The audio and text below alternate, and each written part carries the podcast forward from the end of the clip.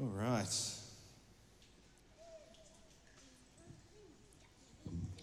G'day. Uh, my name's Brad. Um, if you're new or visiting, I'm the senior pastor, leader, person here. Special welcome. Hey, I've got uh, multiple um, things going on here. We've, we're going to have a PowerPoint presentation, uh, which is then in paper form, and then I've got notes, and I'm going to be controlling it from here. So if I get tangled up, and uh, it's that's just going to be how it is today. Um, the message for today is the gospel of the kingdom.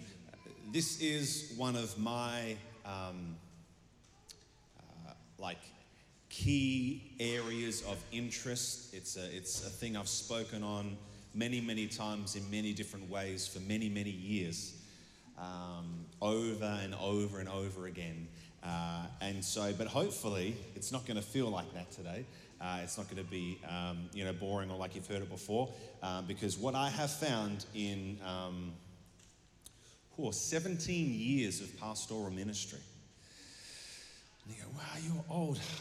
As I've, I've, been a, I've been in full time ministry as a pastor since I was 21. So there you go, I'm only 38. Surprise, surprise. Um, I know I don't look it. Again, 17 years of full time ministry. So uh, it all makes sense now. Um, but what I have discovered in that time is that you can say the same thing over and over and over and over and over and over and over and over again. And sometimes it's just, it drops and people are like, oh, that's amazing, that's great, I've never heard that before. And, uh, and so, again, what this feels like is now God is, has brought us into a season. I said this, I think, during our staff meeting the other week. I was like, finally, God's talking about things that I want to talk about, um, which isn't true. It's a joke. You can laugh more than what Beth did. It's like, ah, ha, ha, ha, ha, ha, ha. Um, but there's things where I'm like, this is like my stuff. But then to talk about it in the season where it has such relevance for us, and I think the broader church in this whole kind of reset thing, the whole global COVID shutdown, lockdown, reshaping, reset, all of that sort of stuff that's going on. And for me, I think this is a key message because it will, it, it really does determine the fruitfulness of what we do as God's people uh, in His kingdom, living for Him. And so I'm going to talk to you about the gospel of the kingdom, which is the gospel that Jesus preached. He proclaimed the gospel of the kingdom. And what I'm going to touch on a little bit today is that maybe the gospel that is most normal for us to hear in the church, or the, the gospel that we would preach most, um, you know, kind of normally in, in evangelical life, uh, is maybe not the fullest and, uh, and, and truest form of the gospel that we could preach and could proclaim, and there are implications associated with that. So I'll get into all of those things. But I often, you know, like to ask the question and ask the question of people, what are the measures of success for our lives? If we were to look at at the end of my life, what would a successful life look like? And I think the world would determine and tell us a whole lot of things that would say this is what success looks like. But for a Christian, there are measures of success that would say, this is what it's going to look like for me to get to the end of my life and to be successful. I think one of those is when Jesus says you know, that people will stand before him and he'll say to people, Well done, good and faithful servant.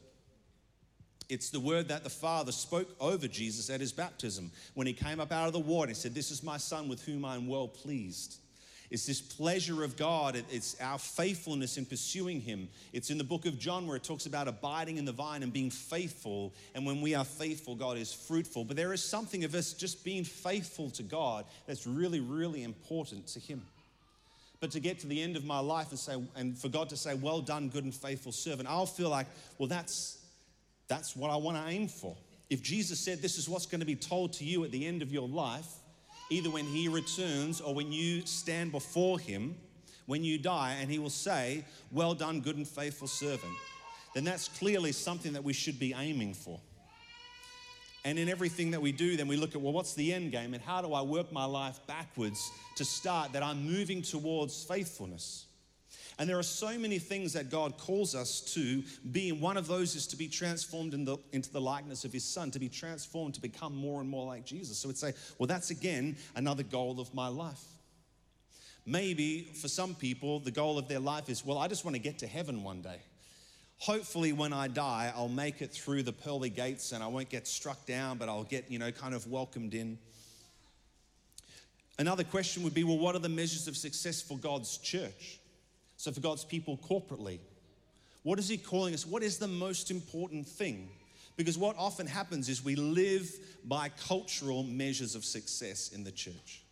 We look at, well, what's most normal, um, you know, things that we kind of do that people say, this is what it looks like to be a successful church. Oftentimes it's related to, you know, how many people are gathering together in a space. So leaders of churches that would be considered successful are leaders who have the largest numerical churches, or maybe who have the biggest buildings or the most far-reaching ministries or you know have the most attendees at their conference whatever it might be that would be a measure of success and so for me i'm kind of okay to say well to ask the question is that actually God's measure of success? Is that what God would look at and say, yeah, no, just, I just want you to be packing out stadiums and, uh, and filling things and having bigger, more elaborate buildings. And really, if you could get yourself a private jet, then when you fly into heaven one day on your private jet and the doors open, you come down the steps, that's when I'll say, Well done, good and faithful servant. Because you've reached the pinnacle of the Christian life.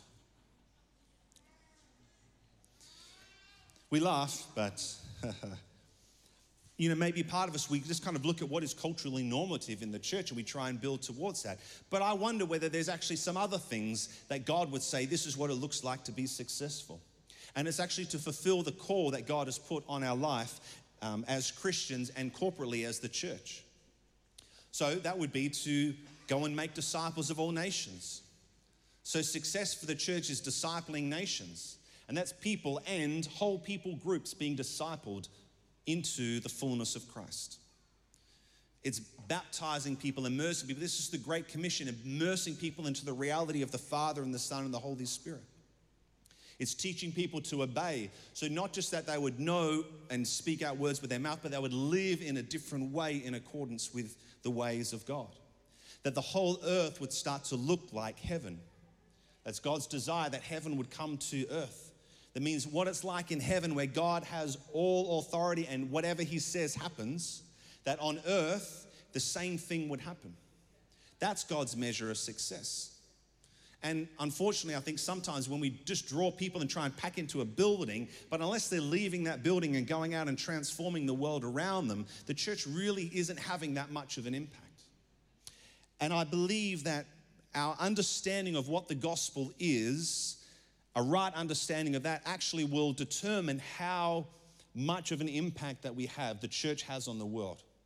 Because I believe that God wants to transform the earth. I believe that Jesus wants to be Lord of all people, all nations, all people groups. He is jealous for the nations. He wants all people to come under his lordship. He wants all people to experience the reality of his salvation today. So we are um, in this journey, and I spoke on a couple of weeks ago um, about this idea of uh, the kind of three realms of authority that God would have in our lives. So God is He is Lord of our personal life, and we are called to be in personal relationship with Jesus. Correct? Amen. And then we are also called to be part of his family.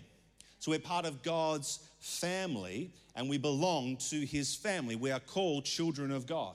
Okay, so that's part again, part of our identity, part of our experience of life is being part of the family of God.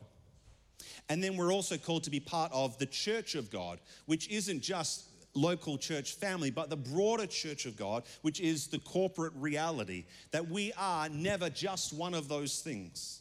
I'm never just an individual. This is why when people would say, Oh, look, I don't, I don't really go to a church, I don't belong to a church, I just kind of follow Jesus on my own. And I would say, Well, then how do you fulfill all the one another's of Scripture. I think 42 different scriptural references in the New Testament where it says something one another, love one another, serve one another, encourage one another, bless one another. You can't do that if you're in isolation. Okay? Well, how do you deal with um, you know corporate strongholds and territorial spirits and all this stuff that the Apostle Paul talks about in Ephesians 6? Well, it's really hard to do as an individual, and certainly not a battle that I would want to go into on my own.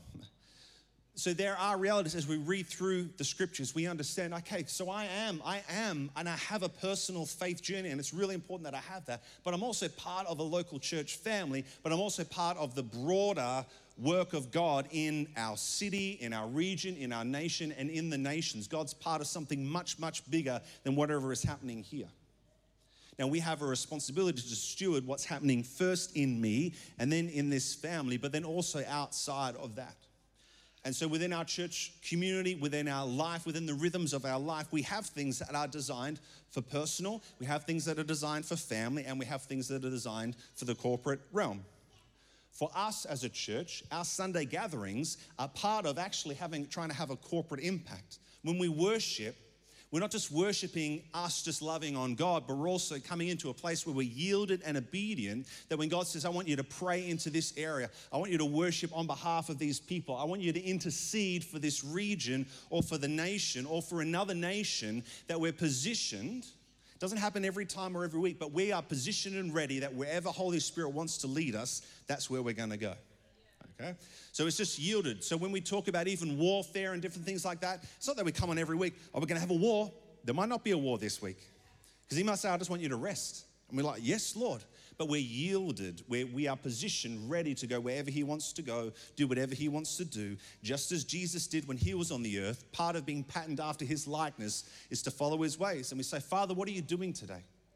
Okay, we're going to do that.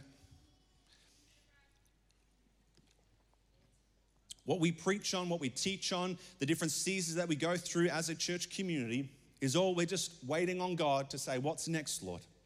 And we do that. And then, What's next, Lord? And we just move on to that.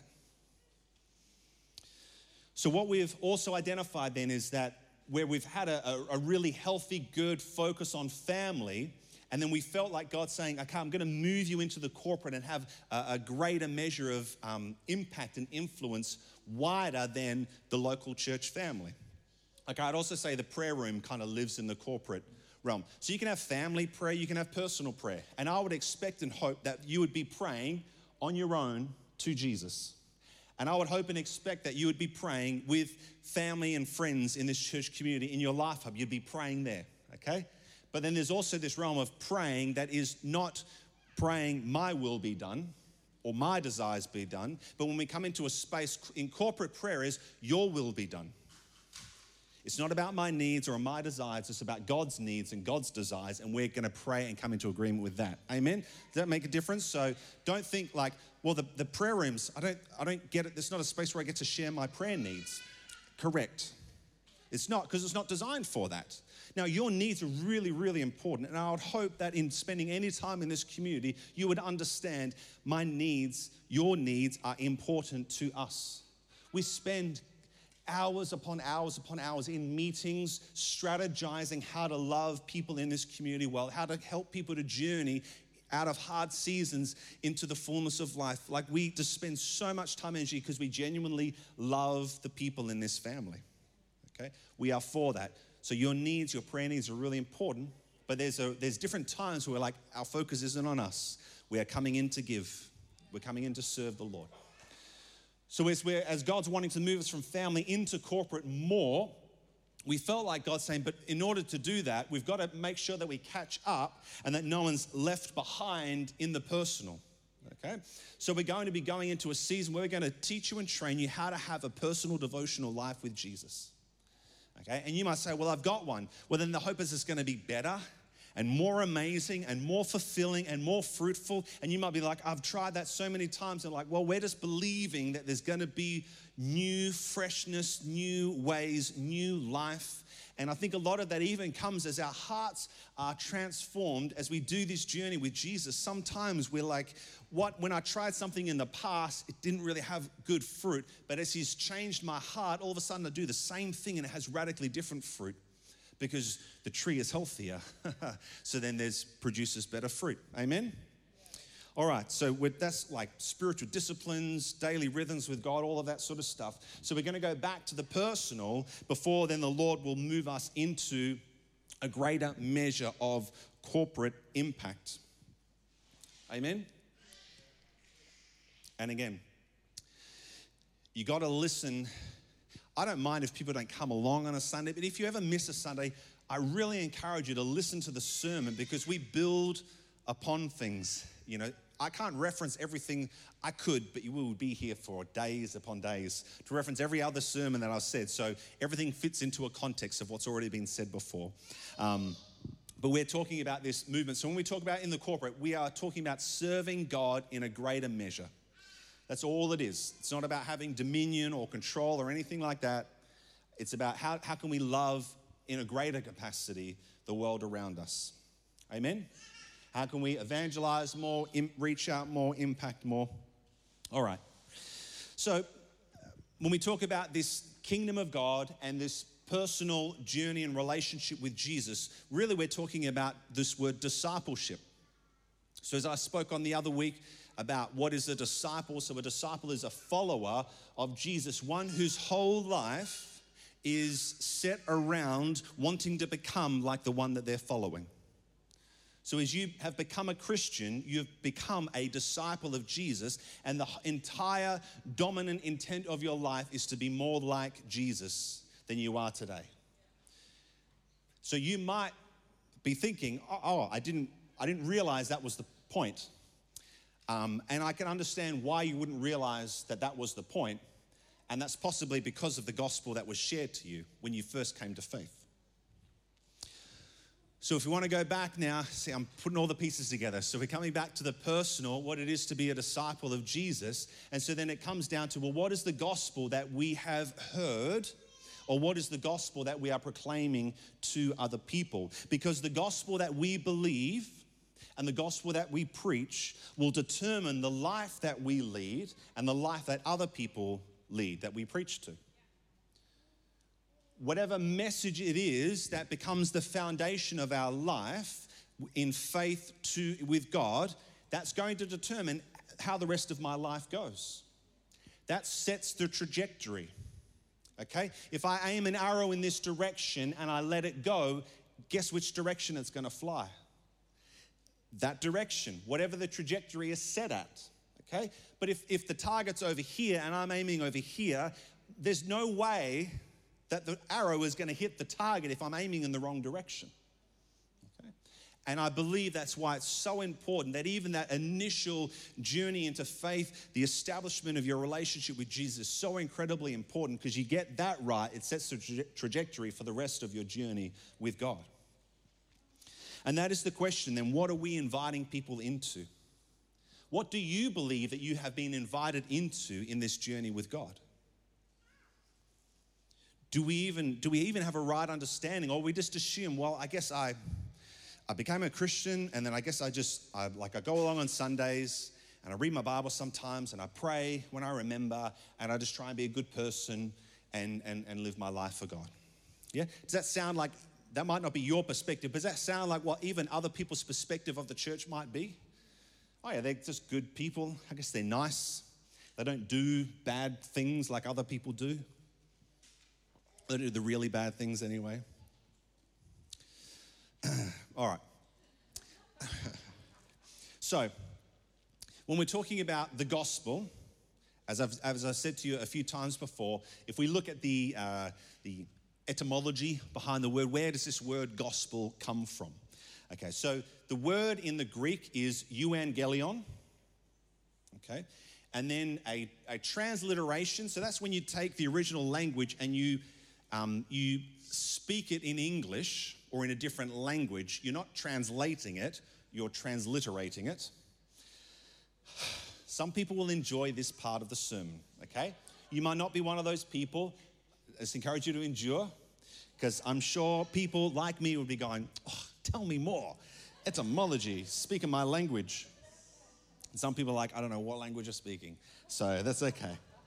So we have the uh, Latin transliteration of evangelium, So they took this word, euangelion in the Greek, and then the church for, for many, many, many, many hundreds of years only spoke Latin, and all the priests spoke Latin. So when they translated it from the Greek into the Latin, they would say evangelium. Okay? And that's where we get the English word evangelism. Okay. So euangelion means good news. Okay? That's what the word means. The euangelion of the basileia is the good news of the kingdom. Okay? In the Greek. So it means good news, and it's uh, the word "eu" EU is good, and angelion announcement. So it simply means a good announcement. It was often used in the cultural times. So this is not a Christian word. This was a cultural word that they understood at the time.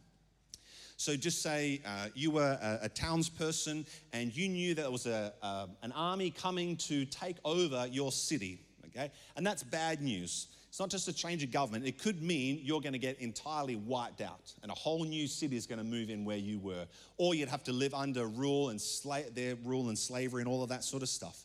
So it would be a scary time. Your army goes out to meet that army and they have a battle, okay? And then, depending on the outcome of that battle, hopefully, if you won, a, a runner would come from that army and they would race as fast as they could back to the, your town and they would have a gospel announcement. Okay? And they would pronounce to the whole town, the whole city, the whole area good news. We won the battle. Our king is still on the throne. Everything is good. Okay? Um, or for other people, that might be bad news um, that it's a new king, um, you know, but they'd come back and, like, eh, pack up your stuff, we're out of here. Um, but it was good news when there was victory on the battlefield. Okay, so again, this is a word that was part of culture that Jesus used, and he started to say, talk about the good news of the kingdom of God. So there's good news. It's a royal announcement that the king is here and he's coming to take his place on his throne. Okay? Now, again, the disciples thought it meant in, in the natural. That's what they were expecting that the Messiah would come and he would overthrow the Roman government and he would establish the rule and, and reign of God for the Jewish people in that place. So that's why when you look at the disciples' reactions at different times, they're like, they've got swords ready, like they're ready for battle. Like, so when are you going to take over and sit on your throne? They weren't thinking heavenly realm, they were thinking earthly realm. When you read that, the disciples weren't thinking spiritually they were thinking naturally, oh, you've been sent by God and you are going to be king, like literally king. You're going to sit on a literal throne in our town and be king, and we're going to sit on either side. You know, there's the, the story where the disciples and they're asking, you know, can we, who can sit on your right hand, your left hand, all that sort of stuff. They're not thinking in, this, in, the, in the heavenlies. They're thinking here in the natural. This is what's going to happen, okay? So Jesus comes, but that's when he starts talking about his kingdom. My kingdom's not of this world. My kingdom's not going to come in the ways that a kingdom normally comes. He starts talking about this spiritual kingdom. But we need to understand it's a ruler's, it's his announcement of victory over an enemy, that the king still reigns on his throne. And when it comes to Jesus, that he is the king and he is going to establish his kingdom on the earth. So, again, if you were in the army that was on the other side and you had sent out your army to take over another region, then that runner's going to come back and say, Good news, people, we've just had victory in this realm. Okay, we need to tell everyone we've had victory over this place, and, and our king is going to be king of this new land that we've taken over. Okay, and that is the announcement from heaven that Jesus has come and he has established his kingdom on the earth. That's why your kingdom come your will be done on earth as it is in heaven. So, as this in the same way that it is in heaven, it's going to come to the earth. Amen. It is the kingdom is the king's domain. So, when we talk about the gospel of the kingdom, it's the good news that Jesus is king and he has come to earth to set up his kingdom, his rule and reign on the earth, and we as his people are ambassadors for this king. All right. So we get that. We're like, awesome, good. When you came to faith in Jesus, is that the gospel that was preached to you? Did someone stand up and say, I just want you to know Jesus is king and he's come to establish his rule and reign on the earth, and he's inviting you to come and rule with him in his new kingdom. You, you may that I, I hope that's the gospel that you heard. You may have heard a gospel that says, You're a sinner, you're going to go to hell unless you repent of your sin. But Jesus has come and he has paid the price for your sin, so that today, if you pray this prayer, you confess your sin, you accept him as Lord, one day you will go to heaven to be with him forever. Who was number one version? Who was number two version? Yeah? Most people. Okay. Now, is it true that Jesus came to die for your sin? He rose again, conquering Satan, sin, and death. He's gone to be with the Father, and one day he's returning, and you will be with him forever. Is that true? Absolutely, it is. Absolutely, it's true. But is that the fullness of the gospel? No, it's not. Is that the gospel that Jesus preached? No, it's not. Okay. So that's two things that should cause us to ask questions and say, okay, if that's not the full message of the gospel, what is? And if that's not the gospel that Jesus preached, then what was the gospel that he preached? If it was good enough for Jesus to preach, then it should be good enough for us to preach and proclaim. And it also then means if I gave my life to Jesus on the premise of getting out of hell to get into heaven one day, then maybe the whole foundation of my journey with God has been built upon a limited foundation and not the full foundation that He'd want me to be, have it built upon. And what we'd have is maybe what you would call the gospel of salvation versus the gospel of the kingdom. One is primarily about us and how it benefits us, the other is primarily about Jesus and how it benefits him. Now, you can understand in our modern Western society, or any society really, that if somebody came primarily giving me what's the benefit for me, well, that would kind of make sense. If someone comes to your door to sell you a product, they're not going to talk primarily about how their boss is going to benefit from this sale. You'd be like, uh, I don't really care about them. They're going to tell you how it's going to benefit you, how great it's going to be for you, how it's going to change your life. And you say, Well, I guess, yes, yeah, it looks good for me. I'll take that. Are you going to think again about that the boss and about how he's doing and the new Porsche that he's bought or anything like that. You don't care about those things. You're caring about this is the benefit that I've got. I've got this new amazing fandangled product. Do you understand that if we're proclaiming a gospel that's primarily about people, doesn't it's not going to necessarily lead them into living a life that's for Jesus. It's going to cause them to keep living the same life that's for them. Well, I've been selfish and self absorbed and consumed with my own self as being Lord. And you're offering me freedom from going to, from being punished for all of that. I'll take it. It doesn't necessarily lead into Jesus being the Lord of my life in practical terms. It doesn't necessarily naturally lead into discipleship, which is really important. So, this is how my brain works. I like to think and kind of zoom out from things and saying, are all the pieces lining up to give the best possible outcome? And again, I'm not, I'm not trying to tell you that I think I'm right. I'm saying I think this is what Jesus was saying. And maybe as history has gone along, we've lost some of the intentionality of Jesus. We've made the door to Christianity wide open, and yet Jesus calls it a narrow road. He says, Wide is the pathway that leads to destruction, but narrow is the road that leads to life. We've said, Oh, yeah, it doesn't really matter. All you got to do is pray a prayer. But it's a prayer that Jesus never called us to pray. He said, Take up your cross and follow me. He said, If you want to say, you want to, you know, you got to lose your life if you want to have true life. If you want to save your own life, then go do that. You want to follow me? It's going to cost you everything you, you read the, the gospel that Jesus preached, he made it really, really hard so that those who said yes knew what they were buying into. And it caused them to get to the point where when their life was on the line, they still said yes to Jesus. I reckon if persecution came to a lot of the Western church, people would scatter and flee and deny their faith to save their life. You would not be a Christian today, I believe, if, if Jesus preached the gospel that we preach today. Because the disciples wouldn't have cost themselves, they wouldn't have laid down their lives in the way that they did.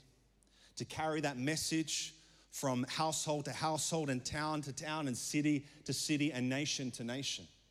Still today, I don't know the exact numbers, but literally thousands upon thousands of people are murdered for their faith in Jesus today. More people were, I'm pretty sure this is true, don't call me, but from what I understand, more people were martyred for their faith in Jesus in the last hundred years than in every previous year since Christ combined. It's crazy. We're talking modern day, modern day. This is what's happening. But I wonder if someone came knocking on your door, whether you'd have that same response. Are we willing to give our life for Jesus?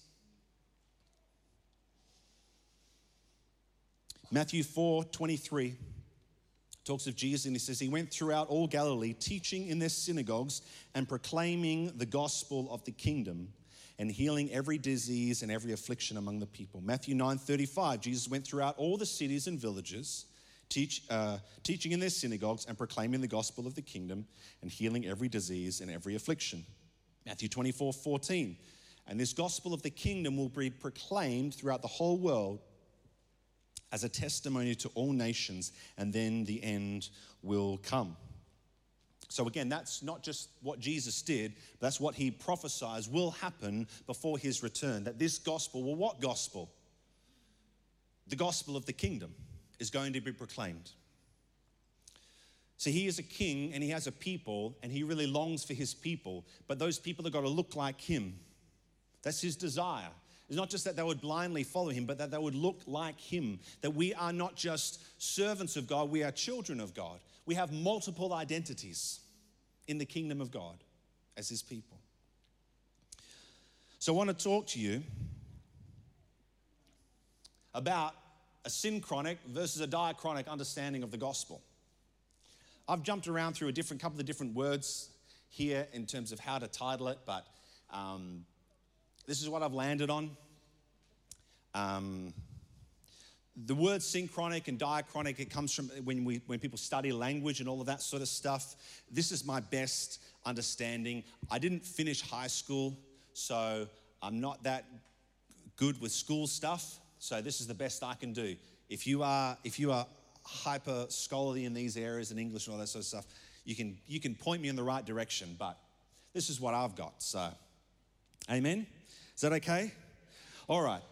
So, a synchronic approach considers, uh, considers things at a particular moment in time without taking history into account. By contrast, a diachronic approach considers the development and evolution of something throughout all history. So, the word chronos is the Greek word for time. So When we talk about something being in chronological order, that's one event and then the next event in history working along like that, okay? That's where we get the word, you know, for, for watches and all of that sort of stuff, synchronized swimming, everything like that, so that at any moment things are in time. If you took a photo of, of uh, people doing synchronized swimming, if they're good, you took a snapshot in time, everyone's gonna be in the same position, okay? So if we look at the gospel and we look at it from a synchronic perspective, okay, we're going to see a snapshot in time. All right. This is going to, it's going to start to make sense to you if it doesn't already. Um, so this is, if this is the timeline of history, okay, and then we have creation at one end and new creation or new heavens and new earth at the other. I'm going to have too many notes here. So we understand in the timeline of history that God created the heavens and the earth. Genesis 1 1. Yeah, in the beginning, God created the heavens and the earth. The earth was without form and void, and darkness was over the face of the deep, and the Spirit of God was hovering over the face of the waters. So, if this is all of history, we have a point in time where God created, and then we have a point in time where the new heavens and the new earth are going to come. Did you know that you're not going to spend eternity in heaven according to the Bible?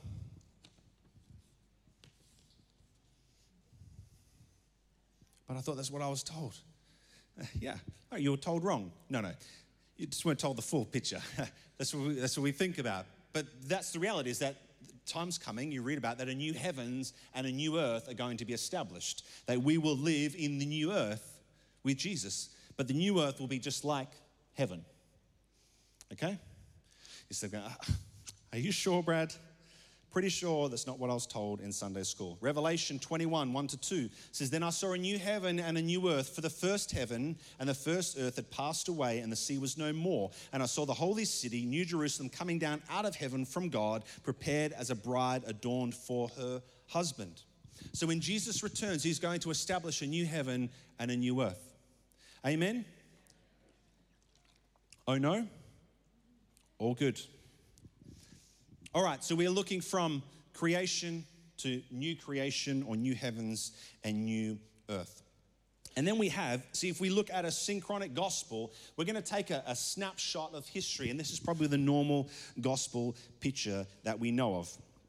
And what we have is the incarnation okay? Incarnate, the uh, Latin word carne means flesh, so it is Jesus coming in the flesh. So the God of all creation, who was there at creation, then comes at a moment in time and he comes in the flesh in human form, okay? That is when Jesus is born, is the incarnation. John 1:14 says, "And the word became flesh and dwelt among us, and we have seen his glory, glory as of the only Son from the Father, full of grace and truth."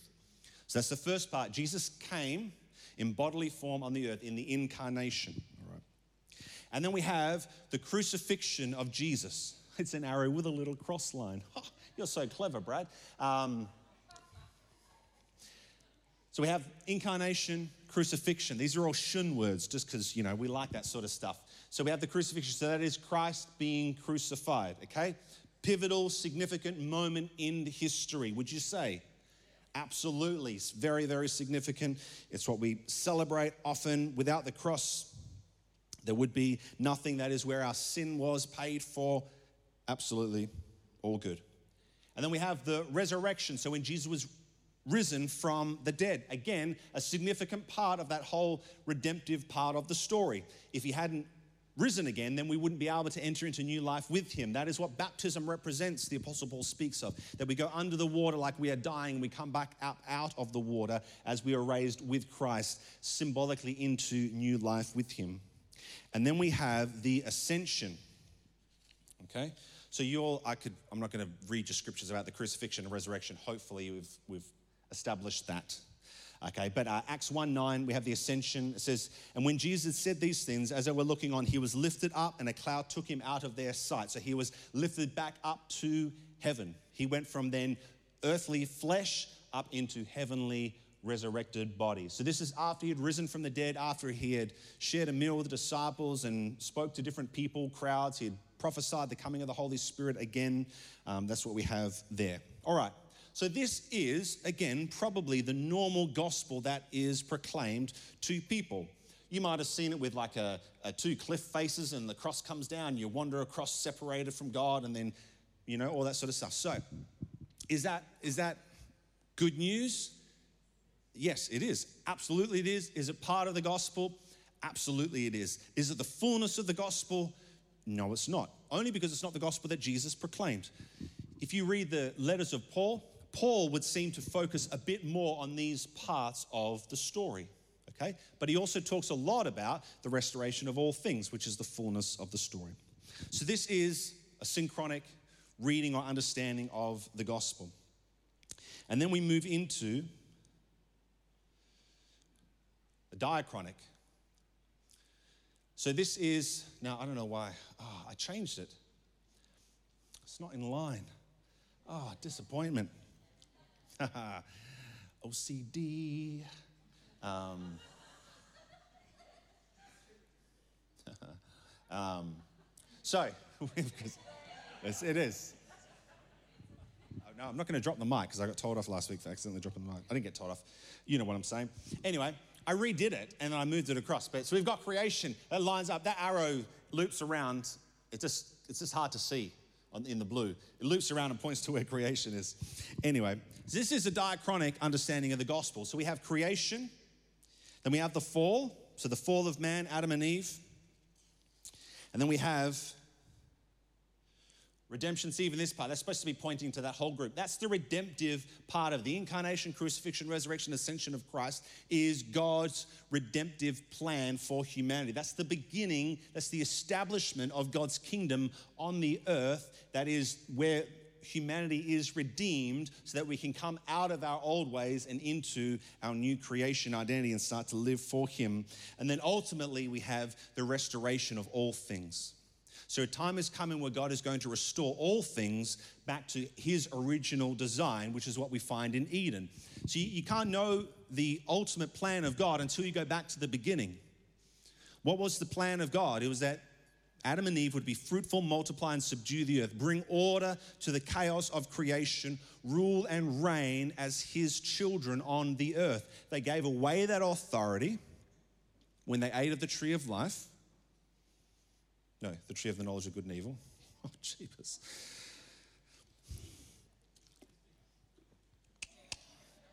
Good to see, good to see. So we need to understand that going from beginning, God had a plan. Now, God knew that in the plan there would have had to have been a redemption.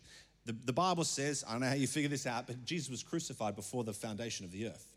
Okay, so God knew in the process there's going to be a need for redemption, but ultimately there's going to be a creation and then there's going to be a new heavens and a new earth. We're not talking about new creation of a person, but the ultimate fulfillment of God's plan. So you'd say, well, this is good, Brad. Um, what's what's, what's the, what, what more does this mean? Why is this so significant? Okay. Well, if we look at that middle section and the primary aspect of that, I would say it's primarily about, when it comes to the personal, it's primarily about extraction. Okay? It's an extraction gospel. It talks ma- mainly about what am I saved from? So I'm saved from punishment, I'm saved from hell, I'm saved from eternal torment. It's about really getting me out of this place as, as quickly as I can. Okay? Now, you may have heard it said, and I would agree that um, if God wanted you, if God just wanted you to go to heaven, you'd be dead by now. You'd, you'd, pray a prayer, he'd strike you down, then you wouldn't make any mess going on for the rest of your life, and you'd be there. Awesome, done all good. But he doesn't want that. He doesn't want you in heaven, he wants heaven to earth. That is the prayer of Jesus. Again, it's like if we're in a room and we were all praying and then we stopped and Jesus started praying, I would be paying attention to what Jesus prayed, probably more than what you prayed. And you might pray a fantastic prayer. You could prophesy great things, but if Jesus prayed, I'd be listening to Jesus. So we know in his prayer, there's got to be some significant things that he's saying in his prayer. And one of the really significant things that he says in his prayer is that, his, that God's kingdom would come and his will would be done. That is the establishment of the kingdom of God on the earth. So the reason that you are here is to help to establish the kingdom of God, the rule and reign of Christ. So, if a synchronic gospel is primarily focused around extraction, then a diachronic understanding of the gospel is primarily about immersion. So, it's not about what am I saved from, it's what am I saved into. So, salvation opens the doorway for me to enter into the reality of the kingdom now and to be partnered in with God in this restoration of all things that He is bringing about on the earth. If you imagine, it's like being, you know, swept into the river of all that God's doing. Uh, we have in the book of John where it talks about being uh, grafted into the vine. John 15, 1 to 5. I am the true vine, my Father is the vine dresser. Every branch in me that does not bear fruit, he takes away. Every branch that does bear fruit, he prunes that it may bear more fruit. Already you are clean because of the word that I've spoken to you. Abide in me, and I in you. As the branch cannot bear fruit by itself unless it abides in the vine, neither can you. I am the vine, you are the branches. Whoever abides in me and I in him, he it is that bears much fruit, for apart from me, you can do nothing. So when we understand that I'm actually part of the story from creation all the way to the restoration of all things. I have a part to play. I'm part of God's plan of bringing about his kingdom on the earth. I'm part of this army of God doing the purposes and the plans and fulfilling the everything that God has for us, I'm into, I've been brought into that process. So I'm not just saying, well, I've just grabbed salvation and one day I will ultimately go to heaven. It's like a snapshot in time. I say there was a snapshot in time where I said yes to Jesus, and there will be a time coming later in life where I'll go to be with him. But the focus isn't on what happens in between. The gospel of the kingdom has a lot of focus on what happens in between. Jesus wasn't concerned about getting you to heaven, he was concerned about getting heaven into you and into the earth. That's why you're here, that's why you exist, that's why God hasn't taken you to heaven already. Because he has a plan for your life and it's not about you. As the apostle Paul says, Galatians 2:20, I've been crucified with Christ. So when we say yes to that, the, the, the doorway into life with God is through the death of Jesus. You dying with him spiritually, entering into that reality. I have been crucified with Christ. It's no longer I who live, but Christ who lives in me. I don't live my life anymore. I live Jesus' life. I live the life that if he was on earth and he was in my body, what would he do? That is the life that he's called you to live. If we focus on just that bit, then we will, it doesn't naturally lead people into that journey. But if we preach the fullness of the gospel, that we understand that God has had a plan from creation until the restoration of all things, and you are part of that plan. And without Jesus, without the cross and the resurrection, and the coming of the Holy Spirit, you would not be able to partner in with that. But absolutely, you have a plan. God is restoring all things, and that includes us. Jesus restoring all things. That is the plan.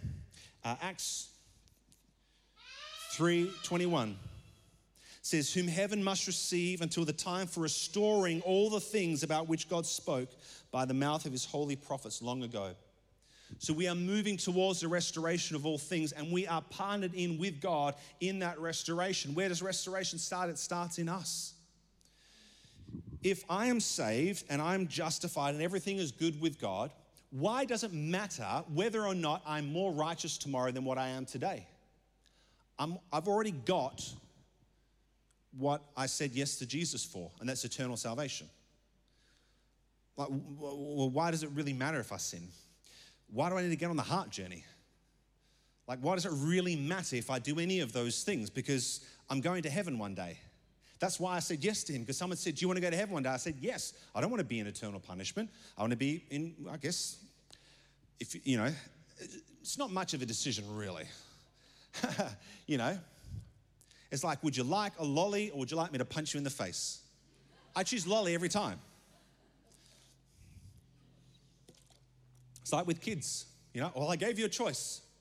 You can get a smack, or you can go and apologize to your brother or sister. Oh, which one do I choose? All right, I do remember one time driving in the car with Noah. It was, it was I don't know how old he was, four or five years old, and he was doing something. I think he might have been kicking my, the back of the chair, something like that. I said, Noah, I've told you to stop doing that. If you if you keep doing that, you're going to get a consequence. Oh, he, he's just there. Awkward. Um, but I said to him, I said, you're going to get a consequence. And he's like, what will the consequence be? so he's weighing up now. Hmm, well, I'm enjoying annoying you right now. I'm enjoying the reaction it's getting. I'm enjoying kicking your chair. So now let me weigh up will it be worth it to carry on? And so I was able to explain to him. I said, oh, okay, well, no, the point isn't about weighing up about the consequence. The point is that you would want to obey because you love me and you want to do the right thing. And so then he's like, okay, Dad, I'll stop kicking your chair. Ah, oh, yeah. Yes. Unlike Abigail, which I've told the story before, when I bought her a kazoo, and uh, we are out having daddy day, and I, I, was at a music shop for some reason, bought her a kazoo, and she played that kazoo all day, all day. And we are driving down the road, and I said, and it got to the point, I said, okay, Abigail. I mean, a, a kazoo is a beautiful sounding instrument, don't get me wrong, um, but just too much of it. And I said, Abigail, that's enough now. She keeps playing. Abigail, I said, that's enough. She keeps going. I said, Abigail, if you don't stop playing that kazoo, I'm going to break it in half. And she responded, I'll break you in half.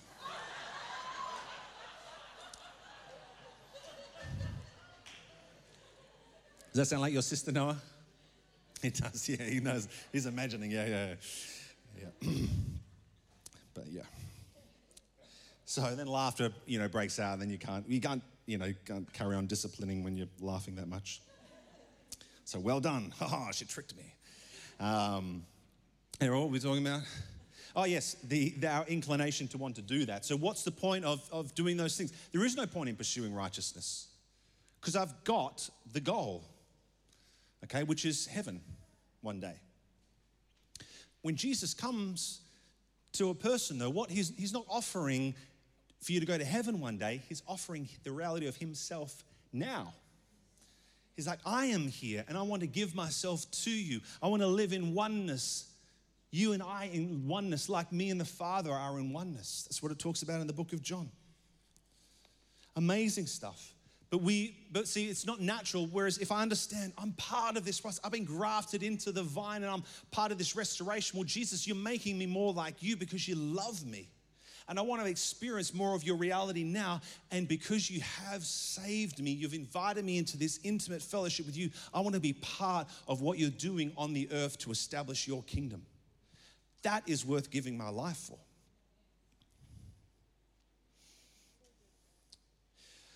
So here's three realities. The first is in our, on our journey with Jesus that we are justified.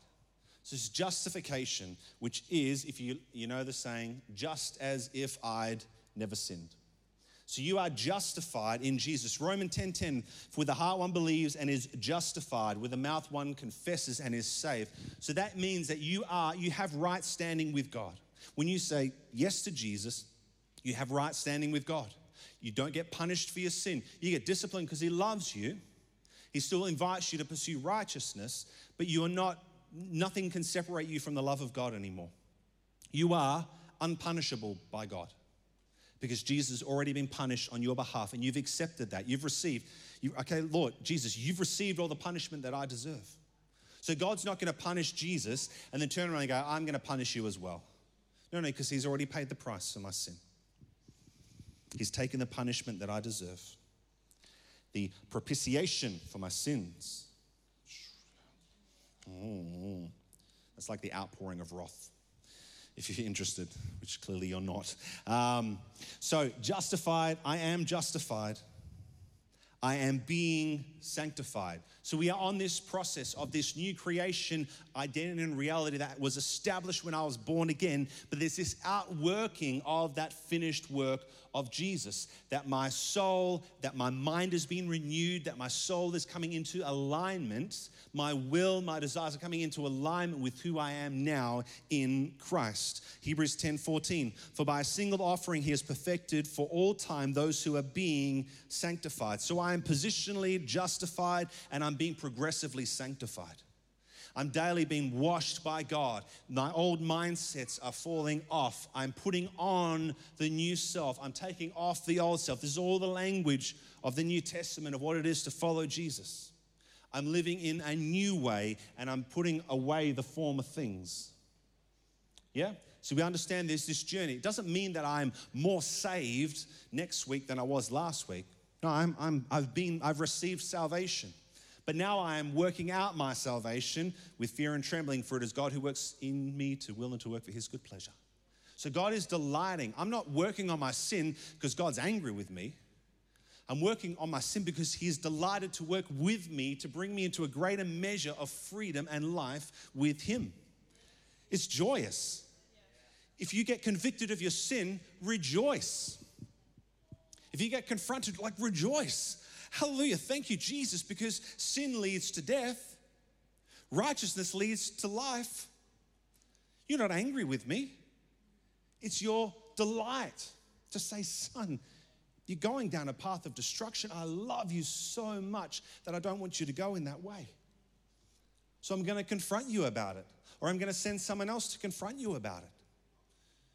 Now, again, if we're, if we're doing that, even choosing to go down that way because our conscience has been seared or our heart has become hard, then He's going to come and confront us. Maybe we've stepped into pride, then God's going to humiliate us because He loves us so much that He'd be willing time and time again because he is so faithful and he is so humble that he would continue to pursue even us as, as, as followers of Jesus when we go our own way. He loves us so much that he'll go after the one sheep That's how good He is. But we need to understand that we're not just waiting for one day for Him to come back. We are with Him now. Now is the reality. If we talk about the importance of knowing the Holy Spirit, it's because that is the way that we know Him today. It's not so we can, you know, pray in tongues and, you know, have spiritual encounters and roll around on the floor laughing. That's just like this extra stuff that goes on. That's not significant. It's that we can know Him. So we get to know Him. Now, sometimes, you know, the presence, in the presence of God, there is fullness of joy. So if you are rolling around laughing and you're experiencing the fullness of joy, you're experiencing God, and that is part of His kingdom. His kingdom is righteousness, peace, and joy in the Holy Spirit. If you're a sad sack and a sourpuss, you're not experiencing the fullness of the kingdom. So it's okay to laugh sometimes and be joyous and to be filled with the Spirit in that way. But it's not all about those external things. It's the Holy Spirit, is that we can know Him, that we get to know Him intimately. I love radical, manifest Holy Spirit encounters, they're great. But like anything, I can chase the gift and not the giver. So, even in the most radical Holy Spirit encounters, we can get so consumed with those things and we miss, oh, that's right, Jesus, it's not about what you have to give me, it's about you. You are the gift. We are being sanctified and we will be glorified. Romans 8 17. And if children, then we are heirs, heirs of God and fellow heirs with Christ, provided we suffer with him in order that we may also be glorified with him. Let's just gloss over that word suffer very quickly, Brad. Doesn't sound like the Christianity that was preached to me. Suffering. If I'd known that, I wouldn't have said yes. Well, that's true. And maybe you should have said no, because suffering is part of your journey with God. Like simply saying yes to the Holy Spirit to change me means I'm going to suffer. It means He's going to confront me about things that I want to do that He doesn't want me to do. Or He's going to ask me to do things that I don't want to do that He wants me to do. That's suffering, it's confliction internally, externally. And I'm not even talking about radical, like dying, literally dying for Jesus. Just living for Him is hard, it's going to contain suffering. Amen? Ooh, oh no. All right. Pause it there. So, is that kind of making sense why we need to understand the fullness of the picture and not part? We don't want to be extraction Christians, we want to be immersion Christians. We want to be part of the everyday reality with God. And this is it, you know, oftentimes the gospel that preach and, and what we proclaim as successes, we've had conversions. People have converted to Christianity. Is that good? Absolutely it is. But that is literally the starting line. If you watched a race and there were eight people lined up on the lanes and the gun goes off and everyone launches and you go, woo, done, I'm going home now. The race got started. Let's celebrate. No, no one, no one's really. I mean, it's good to watch the start, but you, you're watching the race and the running and the battle and then the crossing the finish line. Conversion is simply the starting line. Discipleship is the pathway, that is the, the running race, and restoration is the finish line. It's the end game that we need to be focused on. So, do we want to see people say yes to Jesus? Absolutely. As long as they're saying yes to Him and to His kingdom and yes to discipleship. Not to saying yes, well, yeah, of course I'm going to come forward and pray a prayer. I don't want to go to hell. And you've convinced me enough that hell is scary enough and it's real enough that I don't want that. But do, like, do we really think that's honoring Jesus to, to preach to people in that way? Oh, know I'm saying because we've had generations of Christians converted under this preaching of the gospel. And, and um, what I don't want to take away is the significance of people saying yes to Jesus, as long as they're saying yes to Jesus and not yes to heaven one day. Not yes to the personal benefit, but yes to Him. So, no wonder then we have generations of, of people that just leave the church. Because they find out, yeah, it's just the activities that just get too tiring. It's just too, there's too much going on. I'm busy. I'm all this and whatever. There's no personal relationship encounter. There's no willingness to cost themselves for the sake of Jesus.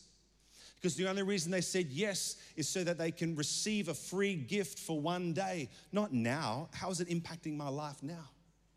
I remember when we used to help out with a like a food ministry program and, uh, and the, the church that was running it, and they just kept talking about, man, we've had more people got saved today and all this sort of stuff. And, and I got concerned because I'm like, who's discipling these people? Who's actually saying, this is what it looks like to follow Jesus? Because the problem is you say, do you, want, do you want to know Jesus? Yes. Do you want to go to heaven? Yes. Let's pray a prayer and they pray and they might be fully, genuinely yes to God. And then nothing. And then the problem is, if no one disciples him, says, Let me show you how to live life with Jesus. Let me walk with you in discipleship, to disciple you, to show you how to obey Jesus in everyday life, to experience being immersed in the reality of the Father, Son, and the Holy Spirit. If people aren't journeying with people like that, the problem is they pray a prayer, then there's nothing. And then later on, you might come and say, Hey, have you heard of Jesus? I gave Jesus a try. I prayed a prayer. Nothing changed. My life just stayed the same. It stayed hard and horrible and abuse and destruction. I, gave Jesus a go and it just didn't, wasn't for me. I'm like, oh, you, you surely you didn't meet Jesus. Surely, in the same way that you came for a free hamper of food, you came for a, you said yes to a free salvation one day, a free ticket to heaven.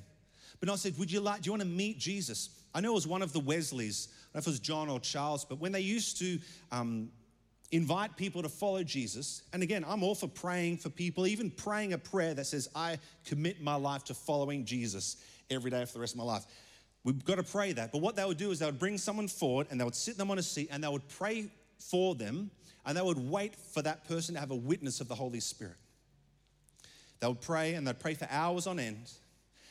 And if finally they just got too tired, they said, Have you had any experience with the Holy Spirit? If the person said no, then they say, You're not, we don't believe that you're saved. Come back next week and we'll pray for you again. We put an experience of the Holy Spirit sometimes so far down the track of someone's journey. So far down that they might not even get to that place on their journey. It's so absent from their normal kind of Christian experience. Yeah, for these guys, like, well, he is real. He's the Spirit of God, okay? The fullness of God, and He's going to set up home in you. If you expect to not have an experience of that, then I don't know who this God is that you're talking about. But if He's powerful enough to create everything that you see and experience right now, and He's setting up His home in you, you better believe you're going to have some sort of experience with Him. Now, again, it's not all about getting all caught up in the experiences, Christianity is supposed to be an experiential reality that we enter into. Certainly was for the New Testament church. Very experiential. They literally formed their theology around the experiences that people had when they thought the gospel was only for the Jews. And all of a sudden, they're preaching to the Gentiles. The, the Holy Spirit falls upon them. They start prophesying, praying in tongues, like what happened at Pentecost. And they say, Hold on a second, our theology is wrong the gospel is for the Gentiles. And that's when the Apostle Paul becomes the apostle to the Gentiles and all that sort of stuff. But it's, it's, it was experiential reality. So, conversion is important. Someone saying yes to Jesus, but it's the pathway for the rest of their life that is most significant.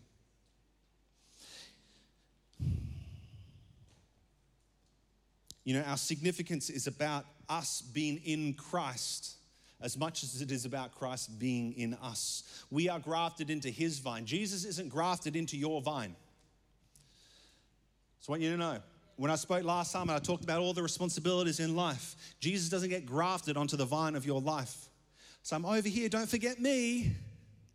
Don't forget to give me 10 minutes of your day, 15 if you're really spiritual. He's like, no, no, no. You have been taken out, you've been grafted into my vine. Now, all of your life comes from your abiding in me. All of the good fruit in your life comes from whether or not you abide in me. And even when you abide in me, guess what? And you start producing fruit, I'm going to prune you so that you produce more fruit. But your fruitfulness only comes from your faithfulness to abide in Him. I'm just going to read from Romans 8 14 to 24. It says, The mature children of God, mature children of God, are those who are moved by the impulses of the Holy Spirit. It says, And you did not receive the spirit of religious duty leading you back into fear of never being good enough. If you fear never being good enough, you don't know the gospel. You're having an experience of another spirit, not the Spirit of God. I'm not saying you don't have the Spirit of God, I'm saying you're listening to a voice that is not the Spirit of God. You did not receive the spirit of religious duty. You know, you received the Holy Spirit, leading you back into the fear of never being good enough. But you have received the spirit of full acceptance. Amen. Enfolding you into the family of God. And you'll never feel orphaned.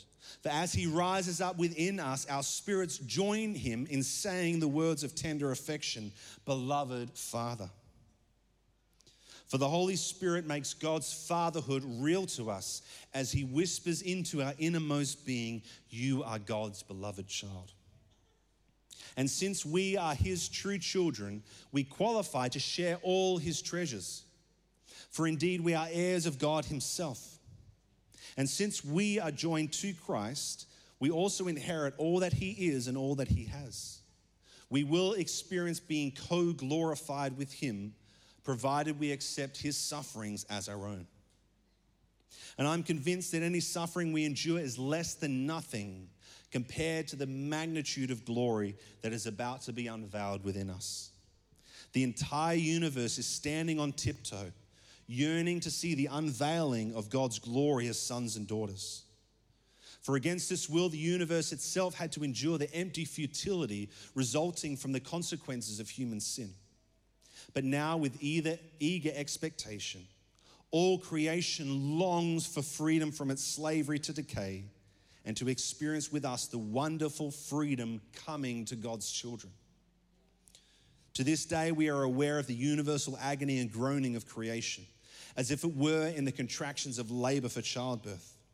And it's not just creation, we who have already experienced the first fruits of the Spirit also inwardly groan as we passionately long to experience our full status as God's sons and daughters, including our physical bodies being transformed, for this is the hope of our salvation.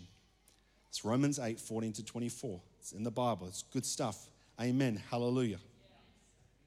All right, so now we're talking about the kingdom now. There is a reality of the now and the not yet kingdom, okay?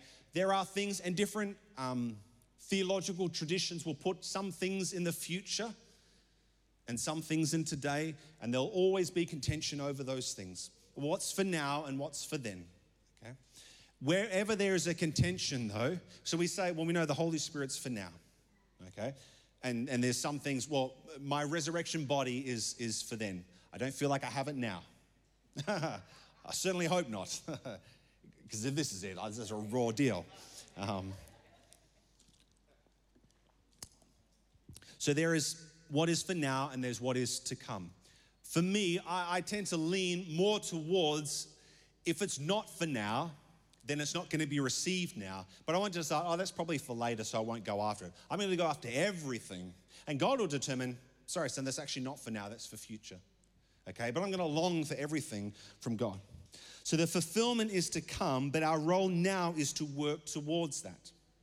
Okay, so we say ultimately there's going to be a full restoration of all things. So then what's really the point of restoring things now? Well, because that is the heart of God as a restorer, as a redeemer, that as you are transformed more and more into the likeness of Jesus, you live with a mindset and a heart intentionality to restore and redeem all things. Because that's God's heart, and He's going to give you His heart. So then your heart is naturally, I want to restore everything. I want to redeem all things because that's the heart of God to do that. That's why He has the restoration of all things, but He's in that process now. So it would be very natural for you to look at things. I want to restore that. I want to redeem that. I want to be redeemed and restored myself and be on that journey. Immaturity says, I'll sit back and wait. Maturity says, I will steward what He has given me. It's like if somebody prophesied over you, you're going to be so incredibly wealthy one day. You could think, and I think an immature person would go, oh, sweet. I get to squander all of my money now. It doesn't really matter what I do because one day I'm going to be super wealthy. So I don't need to, I don't need to save. What's the point in saving? What's the point in doing all of those things? I'm just going to blow it all because one day I'll be wealthy. Whereas a mature person would say, well, I'm going to steward what I have now. So when the time comes, not only will I be in a position of honor, but I'll actually be able to steward then what He gives me in that time. That's a mature heart. So you can say, well, ultimately, you know, what's the point? Where's it going to? Well, I'm going to pursue righteousness. I'm going to pursue Christ. I'm going to pursue his fullness. I'm going to pursue heaven coming to earth in its fullest measure that could possibly happen by me on this earth in the short life that I have to live. Because he is worth it. It's his desire, and I want to fulfill his desires.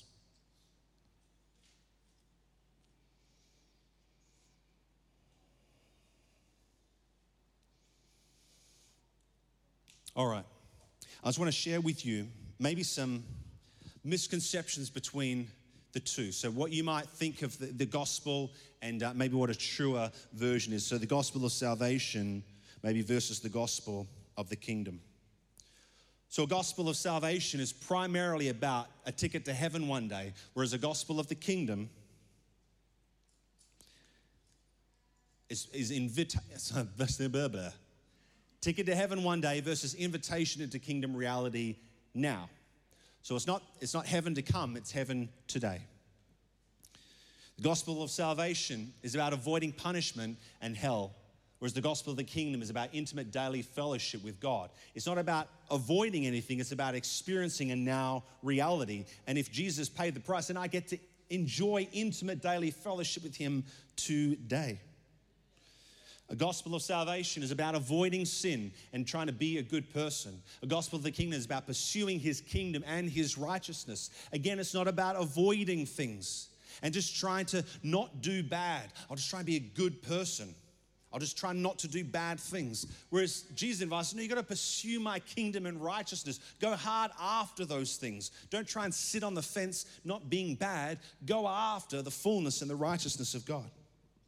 A gospel of salvation is, is that I'm saved out of pain and bondage. A gospel of the kingdom is that I'm saved into his kingdom and life.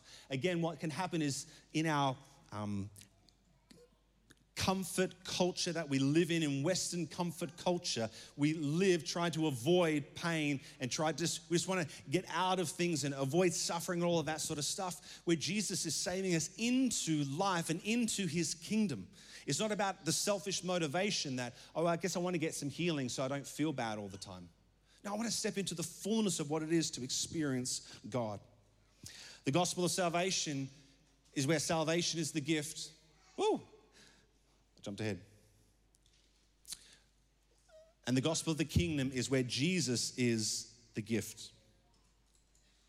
The gospel of salvation, I'm extracted from earth the gospel of the kingdom. I'm immersed into his kingdom here and now. A gospel of salvation is focus is individual, whereas the gospel of the kingdom, the focus is always corporate. Now, you are an individual, but you are also part of the corporate global body of Christ. Your life is not your own. You don't get to decide everything. Jesus gets to decide everything about your life. If he is truly Lord, he'll decide everything. Now, it doesn't mean you need to go crazy about what should I have for breakfast, Jesus? He gives you freedom and He gives you a brain and He gives you wisdom. Yes? But there is an aspect of my life is connected to something much bigger than just me. Gospel of salvation, Jesus is the Lord of my future, whereas the gospel of the kingdom, Jesus is the Lord of all today and forever. Gospel of salvation is what am I saved from? The gospel of the kingdom is about what am I saved into? The gospel of salvation is that I inherit salvation. The gospel of the kingdom is I inherit the kingdom of God. The gospel of salvation is primarily all about me, and the gospel of the kingdom is all about Jesus. And that is the kicker, that is the mark, that is the thing that will determine the outcome of your life. If you think that Christianity is primarily about you, you got it all wrong. It's all about Jesus. It always has been, and it always will be, which might mean that sometimes you don't get the priority because Jesus gets the priority. You don't get to do what you do because He wants you to do what He wants you to do.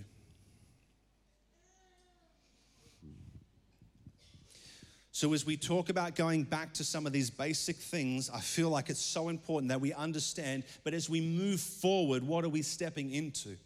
And if you don't feel like you're a disciple of Jesus today, I want to give you an opportunity to say yes to being a disciple of Jesus. Or you might want to say no.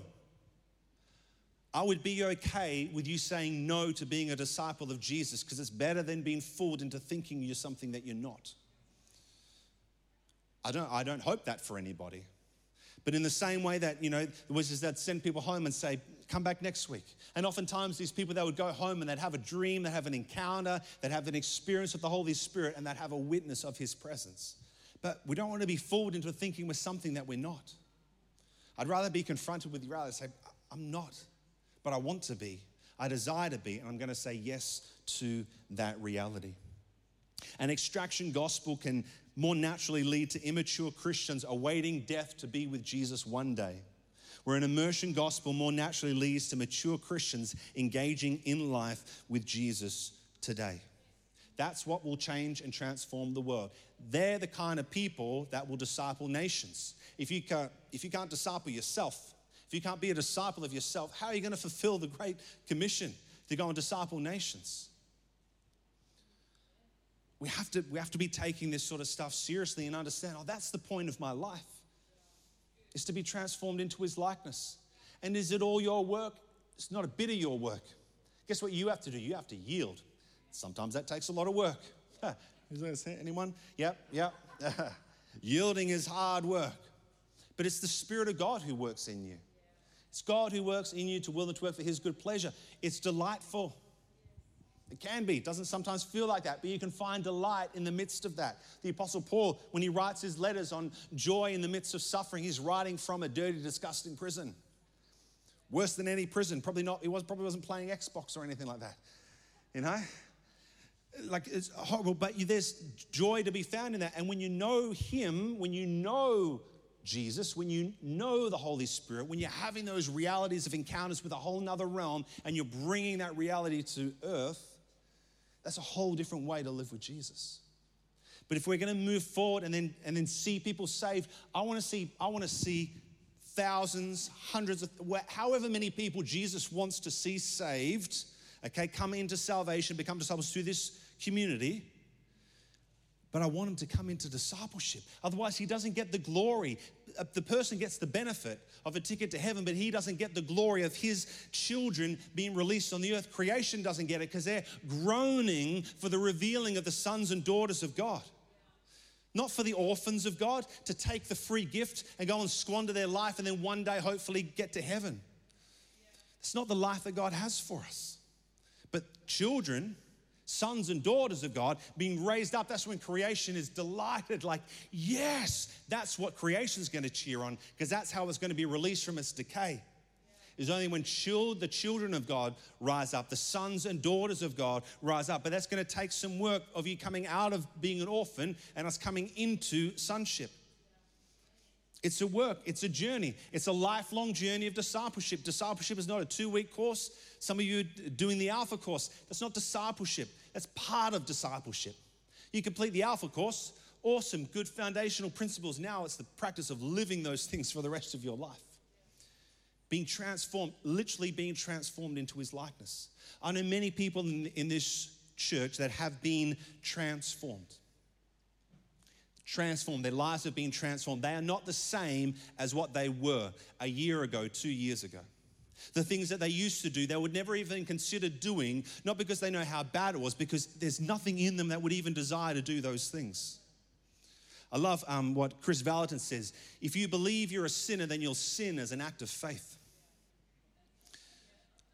So we're not, no, no, I'm, no longer a sinner. I've been brought out of sin and I've been made righteous in Christ. So now I'm going to live as though that is my reality. I'm going to walk that out in my everyday life. Amen. I'm going to stop preaching and we're going to start praying. So I want you to stand with me. Thank you, Jesus. Thank you, Jesus. Thank you, Jesus. Thank you, Lord. Well, Jesus, we come before you in weakness. We come before you in humility, Lord. And Father, I pray any word, God, that was spoken today from my mouth that is not your truth, Lord, let it fall to the ground now and just produce nothing, Lord. We want your truth, God. But Father, we want to hear even hard words that would conflict us, Lord, that we might know the truth, God, because it is truth that will set us free, Lord. We don't want to live in lies. We don't want to live in cultural bondage of our history, Lord. We want to know the truth today. So we pray, Holy Spirit, would you come now and convict our hearts, Lord? Come now and renew our minds, Holy Spirit. Father, where we have maybe built our lives on a foundation that was not full and not complete, so then it hasn't lived uh, we haven't lived then a life of discipleship to you, Jesus. If we've just been waiting around passively for one day when you will return or one day we'll go home with you, we repent, Jesus. Because we've not taken up the full good news of your kingdom, Lord, that is a now reality, God. So we say, Jesus, come, Holy Spirit, come and change the foundation, Lord. Lord, that you would go down to the root systems, Lord, of our beliefs, God.